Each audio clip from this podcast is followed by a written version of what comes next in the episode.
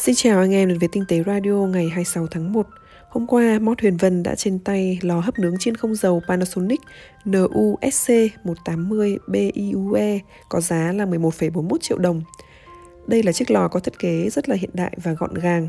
Nó có nhiều tính năng phục vụ việc nấu các món khác hấp, hầm, nướng, chiên, rất đa dạng để phục vụ các nhu cầu khác nhau.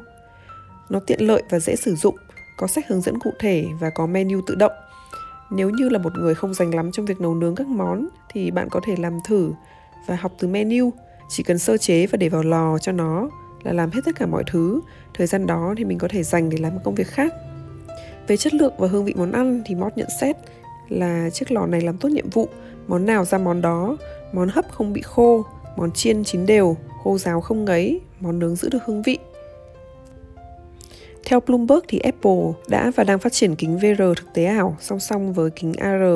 Về hình dáng thì phiên bản kính VR thử nghiệm của Apple còn nhỏ hơn Oculus Quest của Facebook, còn kính AR thì sẽ trông kiểu dáng bóng loáng, nhẹ như một món đồ thời trang khi người dùng đeo lên giống kính mát hoặc kính cận thông thường.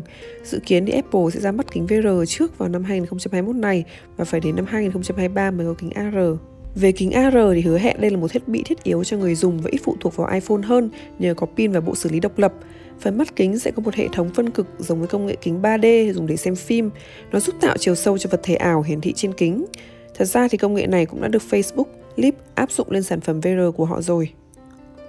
Mod My Knows Me đã chia sẻ mẹo cài đặt Do Not Disturb cơ bản trên iPhone.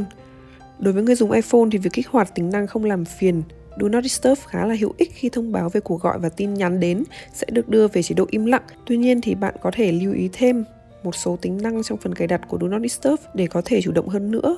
Ví dụ, mặc định khi Do Not Disturb được kích hoạt thì một người gọi điện cho bạn liên tục vào lần thứ hai. Nếu cách cuộc gọi thứ nhất trong vòng 3 phút thì mặc định iPhone sẽ báo chuông nếu iPhone chưa gạt nút silent. Chính vì thế bạn có thể chủ động tùy chỉnh để bất kỳ cuộc gọi đến nào, dù có liên tục từ một người đi nữa thì iPhone vẫn luôn trong tình trạng im lặng. Đầu tiên là ngăn cuộc gọi lặp lại từ một người.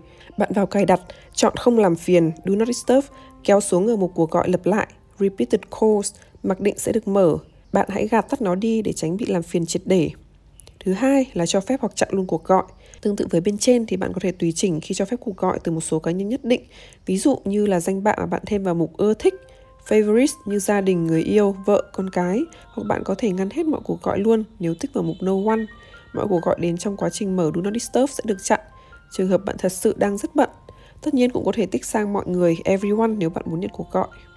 Một điểm hay khác là khi bạn gạt tắt repeated calls và giới hạn người gọi đến thì các cuộc gọi đến sẽ được hiện thông báo nhỏ ngoài màn hình khóa chứ không phải toàn màn hình như thông thường.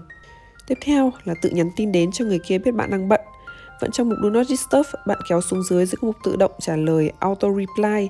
Bạn có thể chọn vào đó để tự soạn nội dung thích hợp gửi đến người kia nếu bạn không trả lời cuộc gọi được. Bạn cũng có thể tùy chỉnh Auto Reply đến với mọi người hoặc chỉ những danh bạn nằm trong danh sách ưa thích. Có một nghiên cứu mới chỉ ra rằng ăn chuối quá nhiều có thể làm tăng nguy cơ ung thư họng. Một nhóm các nhà nghiên cứu ở Đại học John Hopkins Baltimore, Mỹ đã có một nghiên cứu với hơn 500 tình nguyện viên, qua đó tìm ra mối tương quan giữa tần suất quan hệ tình dục qua đường miệng và nguy cơ nhiễm virus HPV.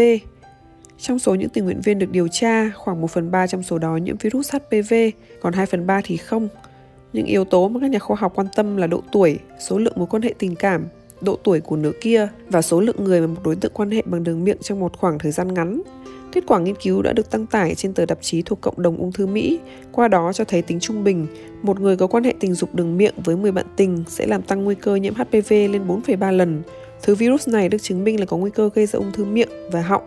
Cùng với đó, thực hiện hành vi quan hệ tình dục như thế này càng ở độ tuổi sớm thì nguy cơ càng tăng cao. Một phát hiện nữa là nếu quan hệ tình dục đường miệng trước khi quan hệ tình dục theo kiểu truyền thống, nguy cơ mắc HPV cũng sẽ cao hơn. Lý do là theo các nhà khoa học, virus HPV khi lây lan qua cơ quan sinh dục sẽ tạo ra phản ứng miễn dịch rất mạnh để bảo vệ cơ thể. Từ đó chuẩn bị tinh thần khi quan hệ đường miệng, nơi cũng có nguy cơ lây nhiễm HPV. Những người ăn chuối trước sẽ có nguy cơ mắc HPV cao hơn nhiều. Cảm ơn anh em đã nghe radio ngày hôm nay. Mình là Blue June đến từ diễn đàn tinh tế.vn. Xin chào và hẹn gặp lại.